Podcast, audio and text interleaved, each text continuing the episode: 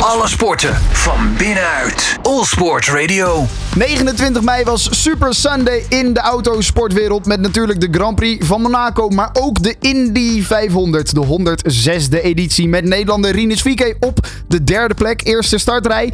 Uiteindelijk mocht hij helaas de, de wedstrijd niet finishen, crashte uh, en hebben we een nieuwe winnaar bij de Indy 500, namelijk Marcus Ericsson. We gaan erop terugblikken met commentator van de IndyCar bij Ziggo Sport, René Hoogterp. René, een hele goede middag. Ja, goedemiddag dan. Het was me weer een prachtige editie van uh, de Indy 500, toch? Alles wat je verwacht, dat zat er eigenlijk in. ja, precies. Het is, het is altijd mooi, zo'n 500 mijls race. Wat natuurlijk gewoon best wel een zit is, hè, 200 rondes. Ja. En waarbij je aan het begin echt altijd weer ziet dat er gewoon afgewacht wordt, aftasten. Hoe voelt de auto zich? Maar we hadden eigenlijk al vrij veel en vrij snel uh, het nodige spektakel met flinke klappers in de muur. Alleen het is alleen jammer dat Rinus Vieke de eerste was. Uh, in ja. nummer 39 uit mijn hoofd was het al. Ja, en dat was toch wel even, echt, echt even een domper op, uh, op, de, op de race. Want hij zat er gewoon zo ontzettend goed bij. Uh, je zei het al, hij begon vanaf de derde positie. En eigenlijk gewoon die eerste fase gewoon lekker nou, gewoon, gewoon, gewoon, gewoon in de kopgroep blijven zitten. Maar het, was, het waren hele lastige omstandigheden. Het was flink wat warmer dan wat het überhaupt geweest was in die twee weken daarvoor. En onder die warme omstandigheden, ja, dan, dan, dan is toch de balans even anders, toch eventjes zoeken. Ja, en dan, dan is het meest gevaarlijke, is het dan in die eerste twee stints, dat je nog niet helemaal zeker bent van je afstelling. En dan heb, je, dan heb je net een overstuurmomentje, ja, en dan heb je dan niet de ruimte om dat dan op te vangen. Zeker niet met 350 plus op de klok. Nee. Ja, zo was het einde vooral voor Rinus helaas. Want, nou ja, die eerste 38, 39 ronden gingen hartstikke goed voor hem. Hij zat in de kopgroep. De eerste starter hij was eigenlijk de kopgroep met uh, Alex Pelot, Scott Dixon en uh, Rinus. Uh, nou ja, de vorige keer in 2021 pakte hij er nog de leiding, waar hij eigenlijk wat te veel brandstof verloor misschien wel. Nu bleef hij er de hele tijd achter hangen. Ik had het idee, hij ja. zit er best wel goed bij. Doet lekker rustig aan. Absoluut. Nee, hij deed ook heel rustig aan en hij had ook alle controle. Zij wel na afloop, zei hij wel uh, toen uh, collega Rick Winkelman hem sprak op Ziggo Sport van ja, dat hij toch, toch wel iets meer moest pushen, iets echt meer zijn best moest doen om bij te blijven dan dat hij van tevoren verwacht had. Ja. Nou, dat geeft dan ook wel aan dat hij dan toch wel wat, zijn auto toch wat moest afstellen. Nou, en net na zijn pitstop ja, ging het dan uiteindelijk dan mis. Het is een miniem foutje geweest of een miniem overstuurmomentje geweest. Ja, en dan, uh, dan is het klaar. Er wordt ook wel eens gezegd dat het misschien wat mis was met een linker achterband. Dat hij misschien langzaam leeg liep. Dat, dat, dat zullen we nog niet weten. Er wordt natuurlijk een flink onderzoek naar gedaan. Ja. Maar uiteindelijk maakt het niet uit. Hij heeft de, de finish niet gehaald. En zeker op zo'n kansrijke positie. Ja, is dat heel erg zuur. Heel erg zuur. En zeker ook in de wetenschap. Dat je weet dat een Scott Dixon Um, was groot kans hebben voor, uh, voor de overwinning. Ja. Die viel weg. Alex Palou viel daarvoor ook weg. Ja, en uiteindelijk is het dan een, een Marcus Ericsson die ermee aan de haal gaat. Die op dat moment gewoon achter Rinus Vieke reed. Ja. Ja, zonde. Want, want, want, daar wil ik het gelijk inderdaad even over hebben. Alex Pelot, uh, Callum Islet ging eraf. Um, volgens mij ook in bocht 2. Daardoor kwam een caution, een gele vlag, een safety car situatie. Uh, dan mag ja. je bij de IndyCar niet naar binnen. Wat bij uh, de Formule 1 bijvoorbeeld weer wel mag. hij kwam daardoor zonder brandstof en moest, moest een splash en dash halen. betekent dat je alleen eventjes wat benzine mag halen om weer door te kunnen rijden. Maar dat was voor hem eigenlijk wel einde race voor Alex Pelot.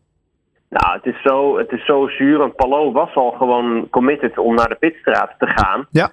En op het moment dat hij de pitstraat instuurt, klapt Callum Islet er dan inderdaad vanaf. En wordt op dat moment, terwijl hij echt met nog uh, nou, tussen 20 meter te gaan, wordt die pitstraat opeens gesloten. Dus enerzijds moest hij dan, mocht hij dus geen, pitstraat, uh, geen pitstop maken, moest hij dus door de pitstraat heen rijden, alsof het een soort drive-through penalty is. Nou, moet je je voorstellen, de, de pitstraat van Indianapolis, dat is echt een behoorlijk lange pitstraat. Dus verloor hij meteen al heel veel posities. Dan moest hij een ronde later, moest hij wel naar binnen, omdat we erachter kwamen van, oké, we hebben nu eigenlijk geen brandstof meer. Dus we moeten wel. En dan heb je de regel dat je alleen nog maar het brood nodig aan brandstof mee mag nemen. En daarna, als de pitstraat wel geopend is, dan mag je je geplande pitstop doen. Dus hij moest eigenlijk drie keer door die pitstraat heen rijden voor die geplande stop. En dat, ja, dan, dan ben je gewoon kansloos. Dan ben je helemaal achteraan gevallen. En, en, en uiteindelijk helemaal niet uh, door een fout van hemzelf. En dat zijn Nee. wel die kleine details. Het moet ook wel allemaal een beetje meezitten. Uh, en daar weet uh, Dixon ook alles van. Het is een beetje het geluk wat je moet hebben om, om een Indy 500 te winnen. Wat bij Alex Plo dus zeker niet het geval was. Scott Dixon breed de hele race vooraan, maar maakt gewoon, ja, kunnen we zeggen, een domme fout? Ja, yeah, nou, dom weet ik niet. Oh. Het is, het is, uh, kijk, hij zei wel zelf direct van het was gewoon een eigen fout. Hij was gewoon te laat met remmen. En hij wilde misschien te veel risico nemen. Hij wist natuurlijk dat het een belangrijke stop was. Hij Ja. zat natuurlijk in de clinch toen met de beide McLaren's toen. hij wist dat het belangrijk was. Hij wist ook niet zeker hoe goed zijn auto in het verkeer was. Want hij heeft gewoon de hele race gedomineerd en gecontroleerd aan de kop van het veld. Ja, en je zei het al, Rinus VK ging vorig jaar ook in de eerste stint heel vaak aan de kop van het veld. Nou, nu deed Dixon dat, moest hij dus wat eerder naar binnen. Uh, uiteindelijk maakte dat niet heel veel uit, maar bij die laatste stop dan gewoon iets te laat in de remmen. Gewoon te hard de pitstraat in. Ja, en dan zijn ze keihard, krijg je gewoon een drive-through penalty. Ja, en nogmaals, weer met die lange pitstraat in, uh, in, in uh, Indianapolis. Ja, dan ben je gewoon kansloos. Uiteindelijk is hij volgens mij 21 of zo geworden. Ja, dat is, dat is zo zuur. Ja. Dit is zo vaak dichtbij geweest. En nu zat hij er weer dichtbij.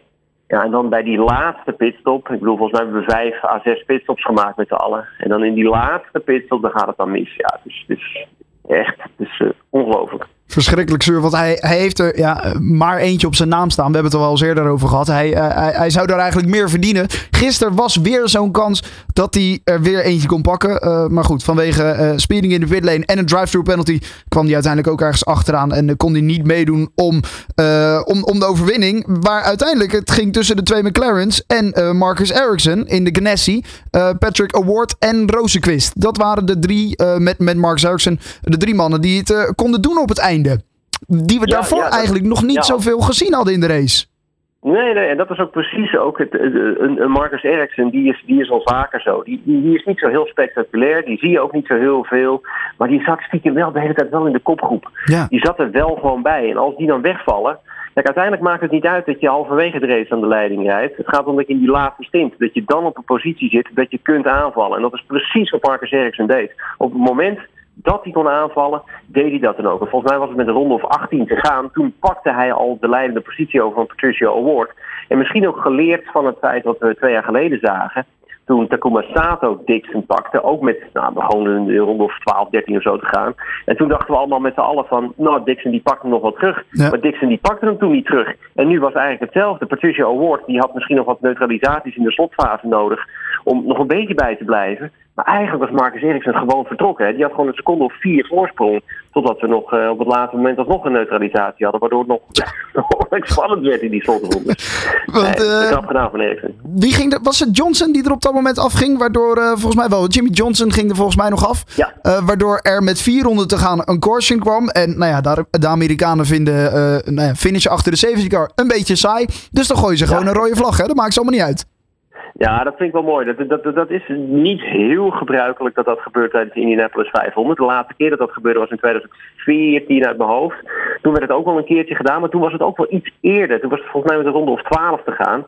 En nu, eh, met nog vier rondjes te gaan, durfden ze er toch aan om dan gewoon te zeggen: nee hoor, we gaan gewoon een rode vlag, eh, alles wegvegen en dan gaan we nog een heerlijke showdown krijgen. Nou, een heerlijke showdown kregen we dan ook met, een, een, met inderdaad nog twee rondes te gaan, was het Ja. volgens mij. Marcus Ericsson, Patricio Ward en ook Felix Roosers en Quist en de ervaren Tony Kanaan die ook dachten van nou ja, laat ik ook eventjes eh meestrijden. Want Ja. alles was dan op dat moment weer mogelijk. Ja, dat is, dat, dat, dat, dat, dat is dan weer het mooie van Indy. Dan heb je de eerste 198 rondjes, dan, dan heb je de nodige tactische beslissingen gehad. En de laatste twee rondjes, dan is het gewoon handschoenen uit en eh, ieder voor zich en er gewoon vol voor gaan. En Marcus Ericsson die alles en nog meer nodig had om eh, Patricio Ward van zich af te houden. Ja, dat, dat, dat, dat, dat, het is geweldig. En ehm, ja, Marcus Ericsson, nieuwe winnaar. eh, altijd goed, altijd goed. Ja, want hij, Eh, hij ging, die, die Ericsson die had inderdaad echt alles nodig. Ik had het idee dat hij een beetje boos was op de wedstrijdleiding. Dat hij dacht, nou ja, eh, dan, dan lap ik een beetje de regels of de, de dingetjes ook maar aan mijn laars. Want hij ging van links naar rechts op de rechte stukken Ja. om de slipstream maar te breken. Het kon hem allemaal niks schelen.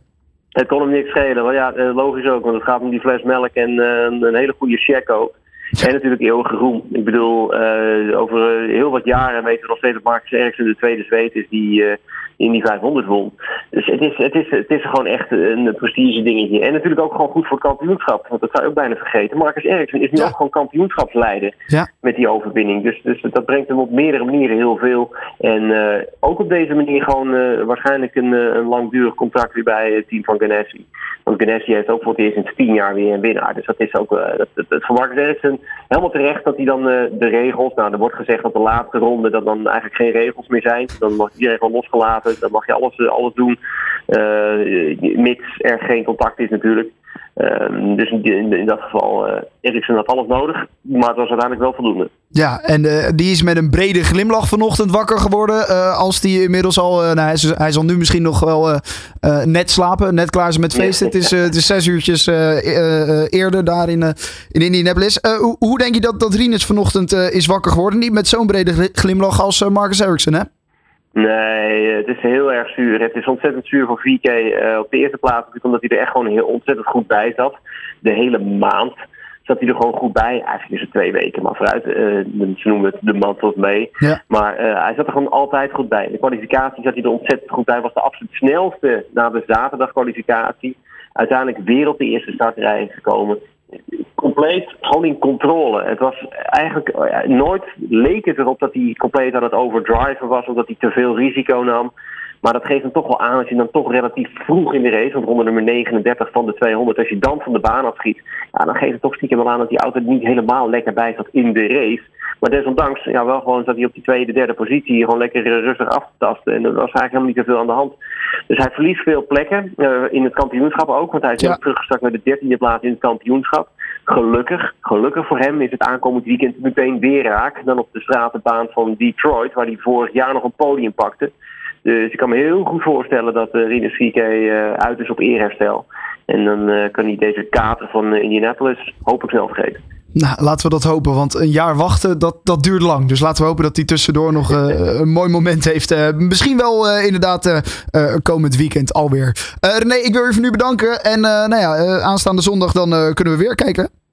Helemaal goed. Ja, nee, het is, het is leuk van IndyCar. Hè. De ene moment, de ene weekend zit je op een superspeedway. En komend weekend op een uh, hobbelige stratenbaan. Dus uh, helemaal anders, maar uh, minstens zo spectaculair. De sportzender van Nederland. Dit is All Sports Radio.